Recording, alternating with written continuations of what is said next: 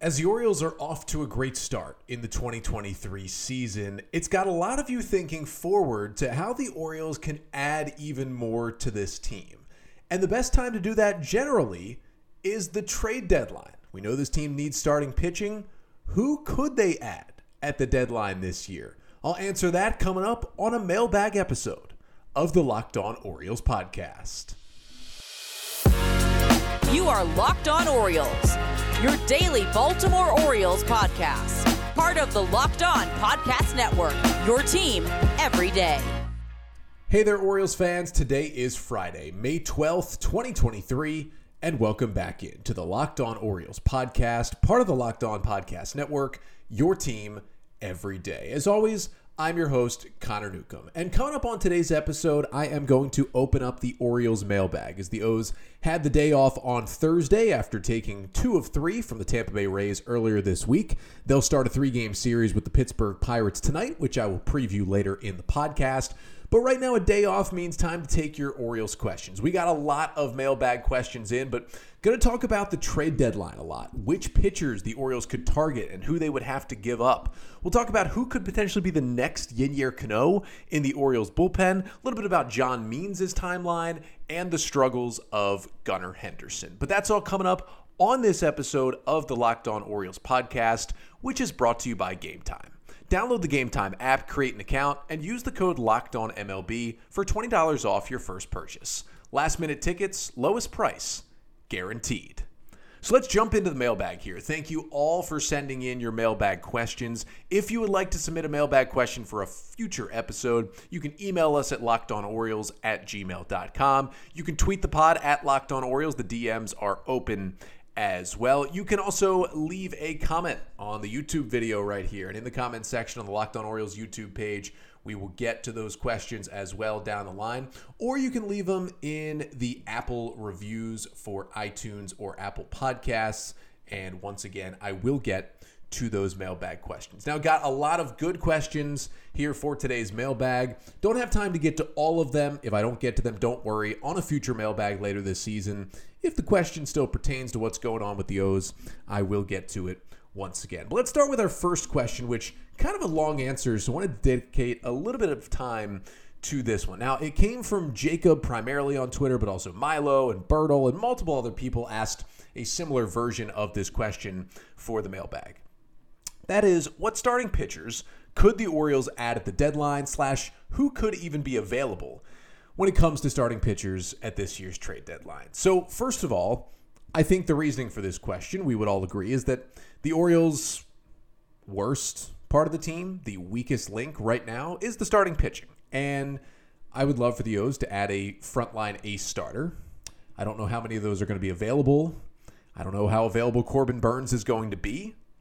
But beyond that, there's still starters out there that can really, really help the Orioles. So the question is who could be available? Now it's tough to say this as I record here late afternoon on Thursday, May 11th. We are only, you know, we're not even a quarter of the way into the season. So it's tough to know who is really going to be a seller at the trade deadline come August 2nd.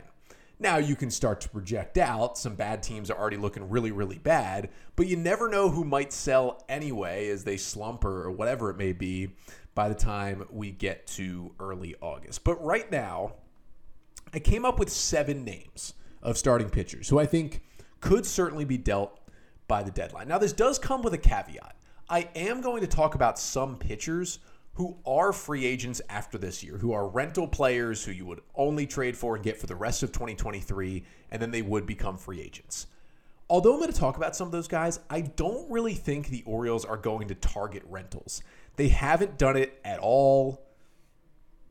Maybe they could start doing it now, but the way they value their prospects and their long term sustained success, whether I agree with it or not, I just don't see them going after rental players if they're going to cost high prospect capital. I can see them going to get a rental who's really cheap. Maybe one lower level prospect gets you a good player for half a season. I can see them doing that. But anybody like a starting pitcher who's going to take substantial prospects to get, I don't know if they'll go after the rentals, but I will start with the rentals because if these guys maybe get a little cheaper, they still are out there if the Orioles just need kind of a quick fix to the rotation. And the first one I'd say is Lucas Giolito. who has had just such a weird career. The right handed pitcher for the Chicago White Sox had like a Cy Young year, then was bad. Now he's kind of looking good again. He's got a 3.59 ERA through eight starts this year. The White Sox are horrendous. And I don't know if the White Sox are going to go full rebuild where they sell off everybody, but I really could see them trading away their pending free agents. Giolito is one of them, and Lance Lynn is another one of them. Now, Lance Lynn has been bad this year.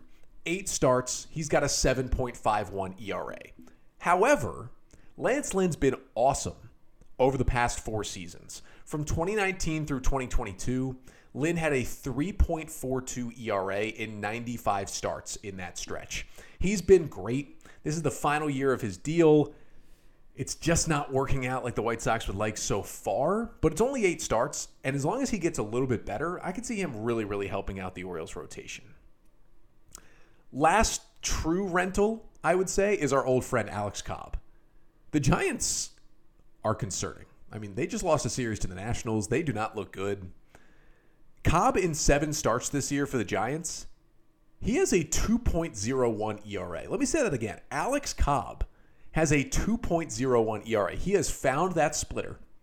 It is working tremendously. He's missing bats, getting a lot of grounders. He's been fantastic. I think he's going to be highly sought after at the deadline. We'll see what the cost would be and if the O's would want to bring back an old friend in Alex Cobb.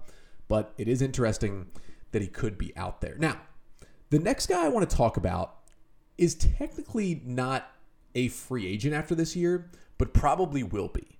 And that's Eduardo Rodriguez, another old friend who came up with the Orioles before they traded him as a prospect to the Boston Red Sox at the 2014 deadline to get Andrew Miller. Had a good career with the Red Sox, became a free agent, and he signed a nice long five year deal with the Detroit Tigers last offseason.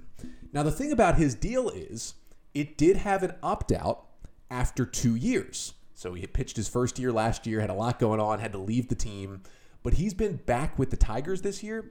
And as we saw when Rodriguez went six and two thirds perfect against the Orioles a couple weeks ago, he has been outstanding this year. Like right now, Eduardo Rodriguez is jostling with Shane McClanahan as the front runner for AL Cy Young. Now, again, it's been six weeks of the season, but that's how good he's been.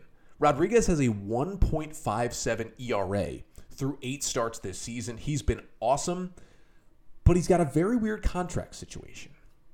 Now, he has an opt out, it's a player opt out after this year, so he can become a free agent after this season if he wants to. If he doesn't want to, he would not be a free agent again until after 2026. So if he didn't opt out, you would get three and a half years of Eduardo Rodriguez. That would be awesome.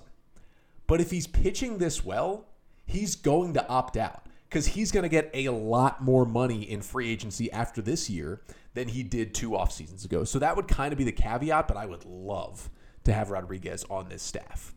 Now, the other three guys I put down, none of them are free agents after this year, so maybe that makes them a little more enticing to the Orioles. One is Dylan Cease. He's kind of been the name thrown out there that people think, ah, the White Sox, no way they're going to trade him. No, he hasn't been good this year, right? A 5.58 ERA and eight starts, but he finished second in Cy Young voting last year. He had a 2.20 ERA last season. He was the strikeout king. He's got crazy good stuff. He's not a free agent till after 2025. I think this is just a rough start. He's going to be good. That would be maybe even a better haul than Corbin Burnes. Cease isn't as good a pitcher, but he's got an extra year of control on the end of it, and you could get him for a little cheaper because he's not pitching as well so far this year. Then you go down to the a lot cheaper options in terms of prospect capital. One would be Anthony DeSclafani, another guy from the Giants. Giants have a lot of pitching, but they're just not hitting right now and they're not playing well. But DeSclafani has a 2.80 ERA in seven starts. The right-hander has some interesting stuff that he's really revamped over the past couple of years. He's a free agent after 2024, so he signed a two-year 24 mil, or he has two years 24 million dollars left on his three-year 36 million dollar deal he signed last year. That'd be a good price for the Orioles to get a guy for a season and a half. And same with Trevor Williams, who's the last guy I'm going to throw out there. He signed a two year, $13 million deal with the Nationals this offseason. And he's been pretty solid 4.25 ERA in seven starts after he had a sub 3.5 ERA with the Mets in 2022. If he starts pitching a little bit better, that could be a really cheap option for the O's to go and get for a year and a half. But that's kind of a look at who could be out there. And there's plenty of other names that could potentially be out there by the time we get to the trade deadline in August. But I thought that was a pretty solid early look at guys the Orioles could target. If they're still winning, they are buyers, and they do want to go after starting pitching. But the next question, the easy follow up, is obviously well, what would they have to give up? Well, coming up next, I'm going to answer that, talk about breakout relievers, a little bit about John Means, and a little bit about Gunnar Henderson coming up after this. But first, this episode of the Locked On Orioles podcast is brought to you by Sorare. So Rare is a revolutionary fantasy baseball game and marketplace, transforming fans into owners with officially licensed digital cards featuring players from across all 30 MLB teams. And unlike other fantasy baseball platforms, Sorare managers truly own their fantasy experience. You're collecting, buying, selling, and competing with player cards against global opponents to win epic rewards. And win or lose, you still own your cards and there's no cost to play. And there's MLB game weeks every week. And if you rank near the top, you win a variety of great rewards. They can include scarcity cards, game tickets, merchandise, signed jerseys, and VIP experiences. So head to sorare.com slash locked on. That's spelled S-O-R-A-R-E dot com to draft your team of free player cards, set your lineup, and start competing today to win epic rewards. Again, that's sorare.com slash locked on to start playing today. So we're back here on a mailbag episode of the podcast. Just talked about which starting pitchers could potentially be available for the Orioles come deadline time. But the next question, which I got asked by a lot of people as well, Frack the Moon, Jeff on Twitter, Mike, and Shushbush on email asked me this question as well. Who could the Orioles trade? Who would the Orioles trade? Who would be untouchable? Basically, what would it take prospect wise or major league player wise to get some of these pitchers. I would say for me, the guy I think the Orioles would have to trade and would maybe be the most likely to part with at this point to get a legitimate starting pitcher at the deadline to help them would be Jordan Westburg. He's been fantastic this year, consensus top 10 Orioles prospect. In 129 plate appearances in AAA this season coming into play on Thursday, he was hitting 316, 380 on base, 581 slugging, nine homers, a 140 WRC plus. But he hasn't gotten his shot yet. And now the Orioles do currently have an open spot on the 40 man roster, and Westburg is well over 500 career AAA plate appearances. And Mike Elias talked about, you know, the other day they're having conversations about bringing Westburg up. It seems like he's getting somewhat close, but Ortiz got there before him, and Vavra is there now before him. And even with Ramon Urias getting injured, it was just a Terrin Vavra replacement for the Orioles. We thought something like an injury to one of their main infielders could push Westburg into the bigs. It did not at this point, even with Vavra's struggles.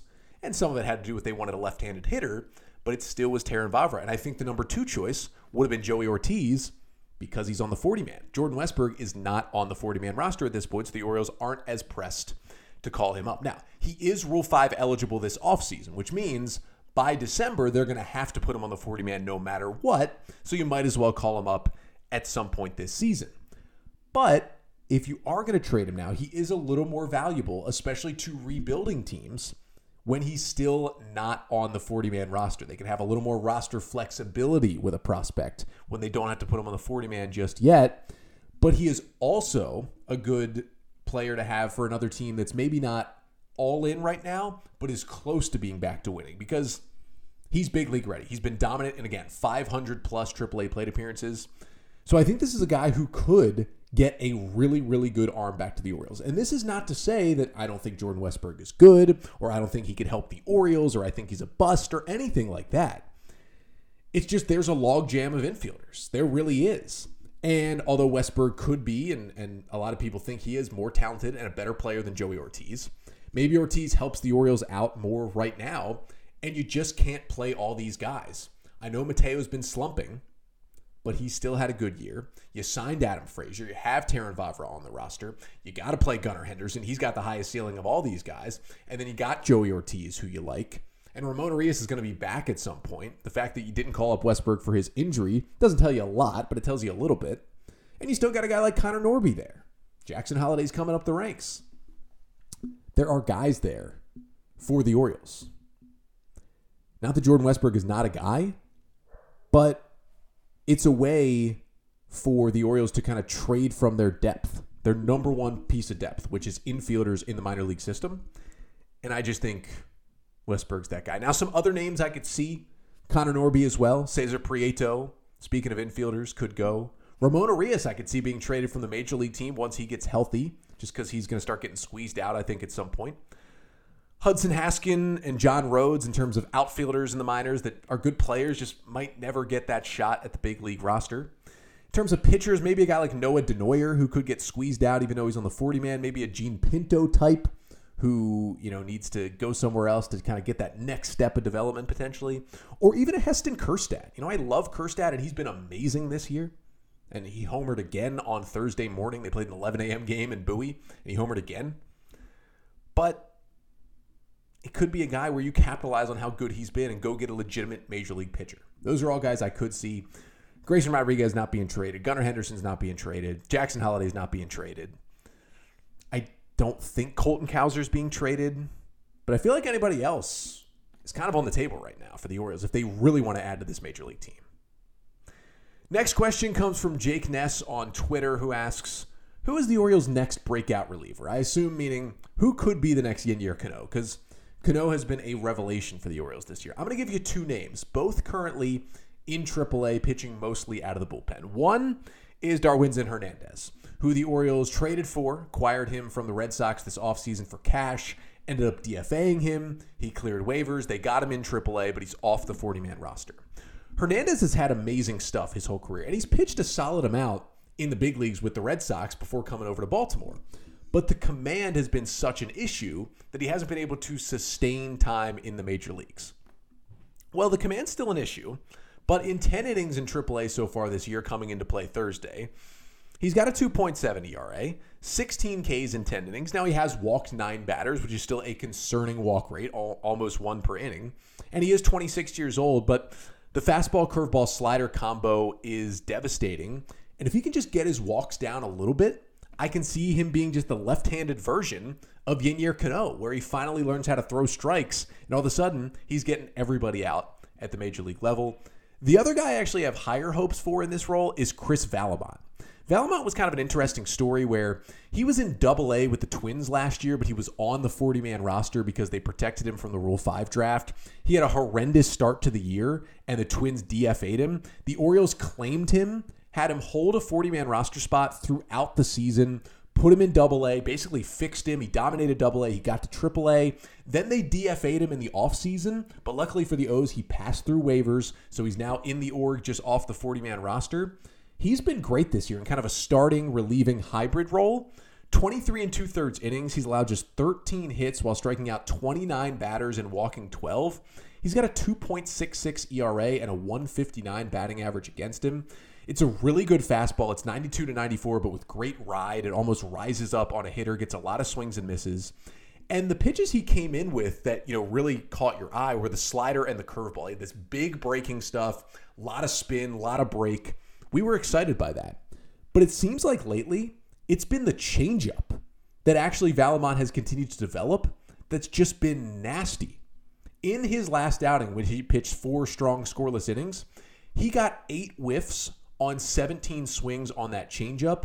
And in total that day, he got 18 whiffs on 40 swings. That is a 45% whiff rate. That is considered elite for one single pitch. When you do that in an entire game, that is nuts. That is a crazy whiff rate in a game. He's got some really, really good stuff. And he's not really throwing his slider and curveball that much right now. It's really fastball changeup, which makes me think he could kind of cut one of the breaking balls, move to a full relief role, and really be good for the O's down the road.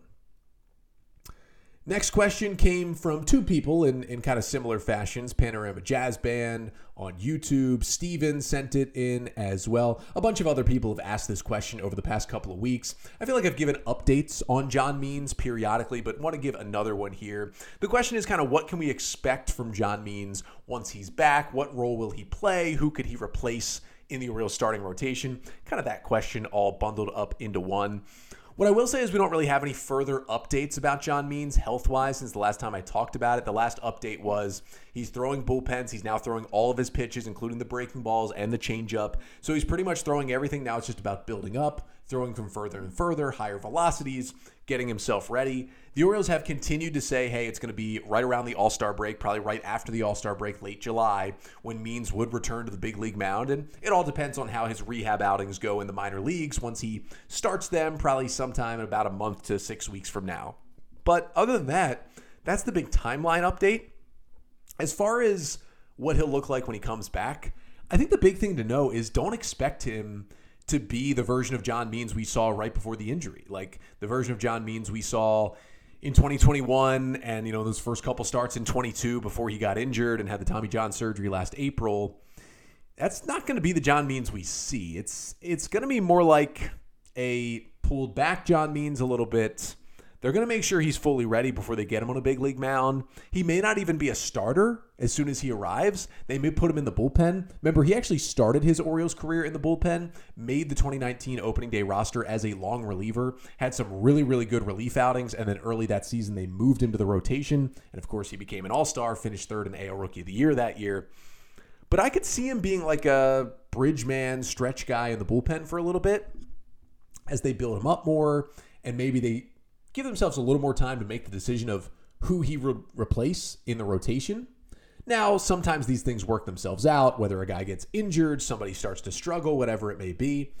But I think he will be in the starting rotation by the end of this year. But what I will caution you on, don't expect kind of the best version of John Means, the no hitter version of Means, the dominant version of Means we've seen many times over the past few years. Don't expect that John Means to be back until 2024. We'll get a good John Means at some point this year, but don't expect full John Means until 2024.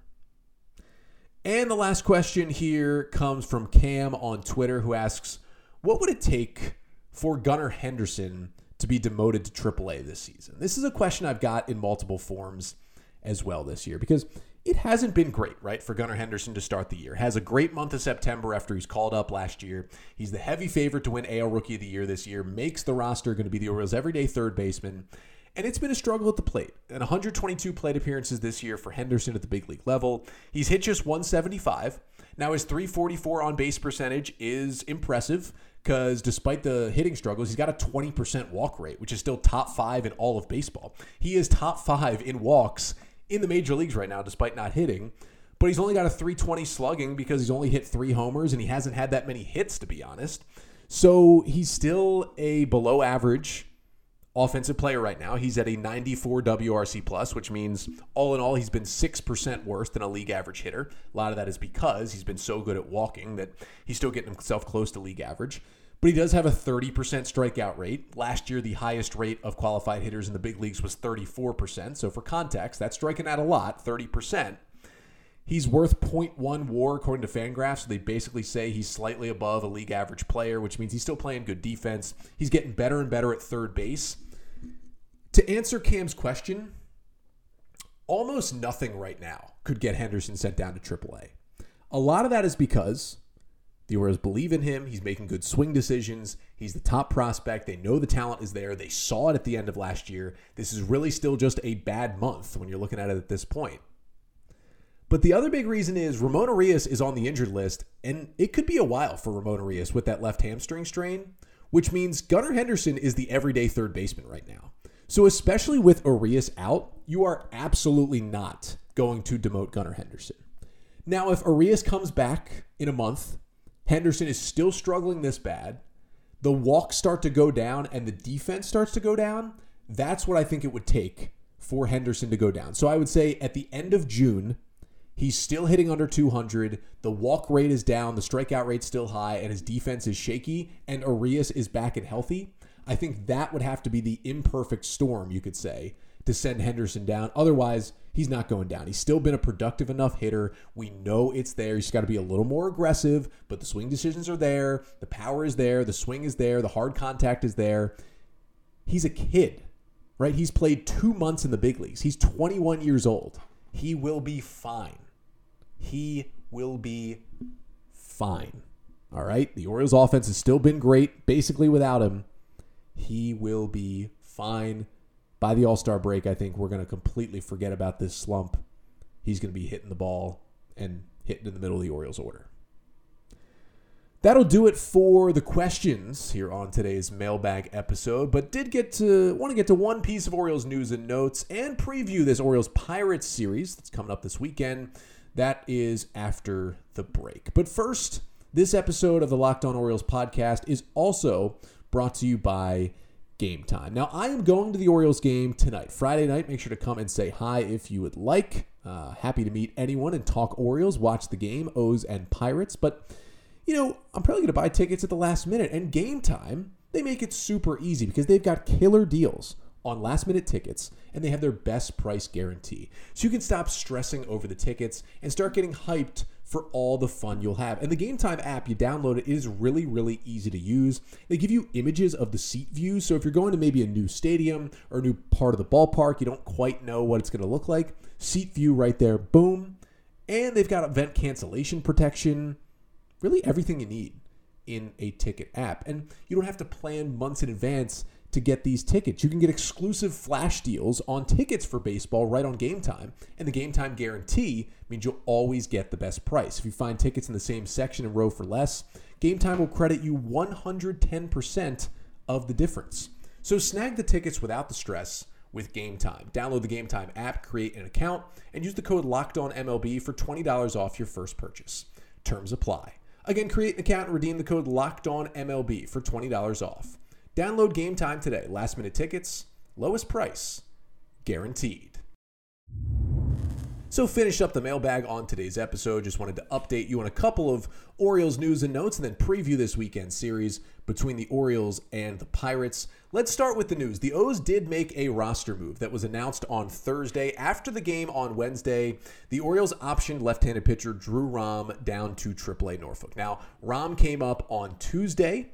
If he did pitch, it would have been his major league debut for the 23 year old left hander who was starting and pitching very, very well in Norfolk. But I mentioned on the podcast on Wednesday after the Orioles called him up that I wouldn't be surprised if he was just here for a couple days as kind of an emergency long relief option. And then the Orioles would send him back down to AAA before he, you know, even had to make his next start in AAA or once Dylan Tate or Mychal Givens was ready. Now, as I record this here, about 5 p.m. Eastern Time, on Thursday, May 11th. The Orioles have not announced the corresponding move for Drew Rom. It has to be a pitcher. You know, they can't carry an extra hitter. So a pitcher is going to come up for Friday's game. Now, it probably won't be announced until Friday. You may already know who it is, but it feels like it's going to be either Dylan Tate or Mychal Givens. And if it has to be one, it's probably going to be Tate because Mychal Givens just pitched back to back days for the first time in his rehab assignment. He pitched Wednesday night for Bowie, two thirds of an inning, two runs, one hit, a walk, and no strikeouts. And then he pitched Thursday afternoon for Bowie, one third of an inning, one run, one hit, one walk, no strikeouts. He had been great in his first three outings. Those were a little shaky.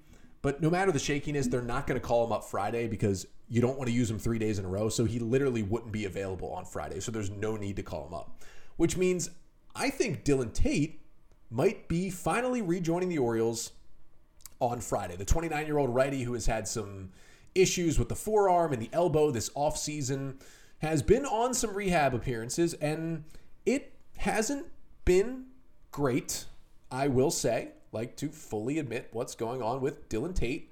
Six outings, five innings, five strikeouts, but he has a 14.4 ERA, and he has uh, certainly been walking some guys as well from time to time. He's got three of those under his belt, but his last two outings have been scoreless. One of them was in Bowie on Saturday. Then the other one was with Norfolk on Wednesday, pitched a scoreless inning, one hit, one walk, no strikeouts, but no runs as well, after he had given up multiple runs in three consecutive appearances with Bowie. Now, in terms of the stuff, we did get StatCast data for the AAA appearance he made on Wednesday. It was only 12 pitches, so you can't dig too, too much into what happened, but he threw four sinkers. They were 93 to 95, so pretty much what you usually see from Dylan Tate. He got one whiff on the pitches that he threw. One whiff was on the sinker. He threw three four seamers again, 94 95, his usual. He threw three change ups, 83 to 84, his usual stuff. And he threw two sliders, again, 80 to 81, his usual stuff. So, stuff wise, velocity wise, it looked normal. Spin rate wise, the stuff was pretty normal for Dylan Tate. That's mostly what you're looking for when a guy's coming back from injury. Yes, the results aren't amazing. The one concerning thing I would say is he got in total one whiff on six swings. He did not have a called strike of his 12 pitches. He had two foul balls, he had three balls in plays, and he had one swing and miss. No called strikes, which is maybe a little concerning, but hey, the velocity's there, the spin rates are there. I do think we're going to see Dillon Tate activated on Friday. If it's not Dillon Tate, you could see maybe uh, a Nick Vespi potentially come up or a Logan Gillespie just to maybe extend it out a few more days in the bullpen before Tate or Givens are ready. But it kind of feels like this could be Dillon Tate time as the Orioles take on the Pirates. I want to preview that series real fast here before I let you all go. Orioles and Pirates for three games at Oriole Park at Camden Yards. That starts tonight here on Friday. It's a 7:05 p.m. Eastern Time start. The Pirates at 21 and 17. Remember when they were really good? The Pirates have lost nine of 10 since they were really good. Um, it's kind of been a disaster. They lost two of three at home to the Rockies this week. They are looking a lot more like the Pirates that we thought they would be over the last two weeks. Kyle Bradish will get the start for the Orioles here in game one. He will go up against a right hander in Johan Oviedo for the Pittsburgh Pirates, who another guy who had a really great start to the year and has really struggled lately. He's got a 5.59 ERA in seven starts over 37 innings. In each of his last two starts, he's allowed six or more runs, including his last one against the Blue Jays. Five innings, six runs, 10 hits, three Ks, and three walks. The Orioles should be able to tee off on Oviedo on Friday night. I'll be in the ballpark. Then on Saturday night, another 7:05 start. Tyler Wells gets the ball for the Orioles, and he will go up against Roansy Contreras the young right hander who came up to the big leagues last year for the Pirates, one of their top pitching prospects. The 23 year old has a 4.74 ERA in seven starts, 31 Ks in 38 innings. And again, he's been roughed up lately. His last start against the Blue Jays, five innings, five runs, nine hits, four Ks, and three walks. And then the series finale is on Sunday, a 1:35 p.m. Eastern Time start. Kyle Gibson will go for the Orioles in that one. And for the Pirates, they will throw the guy who has been their ace this year. It's the 27 year old righty Mitch Keller, who seems to have finally figured things out this year. He's got a 2.72 ERA in eight starts, 56 Ks in 50 innings. His last start against the Rockies was a dandy. Complete game shutout, four hits, eight Ks, and one walk. So that could be the troubling matchup for the O's. Hopefully, they'll be going for the sweep and have the series already wrapped up once they get to Sunday against Keller. And then I'll be back with you here on Monday, recapping all the action from the weekend series between the Pirates and the Orioles. But until then, I'm Connor Newcomb, and this has been the Locked On Orioles podcast, part of the Locked On Podcast Network. Your team every day.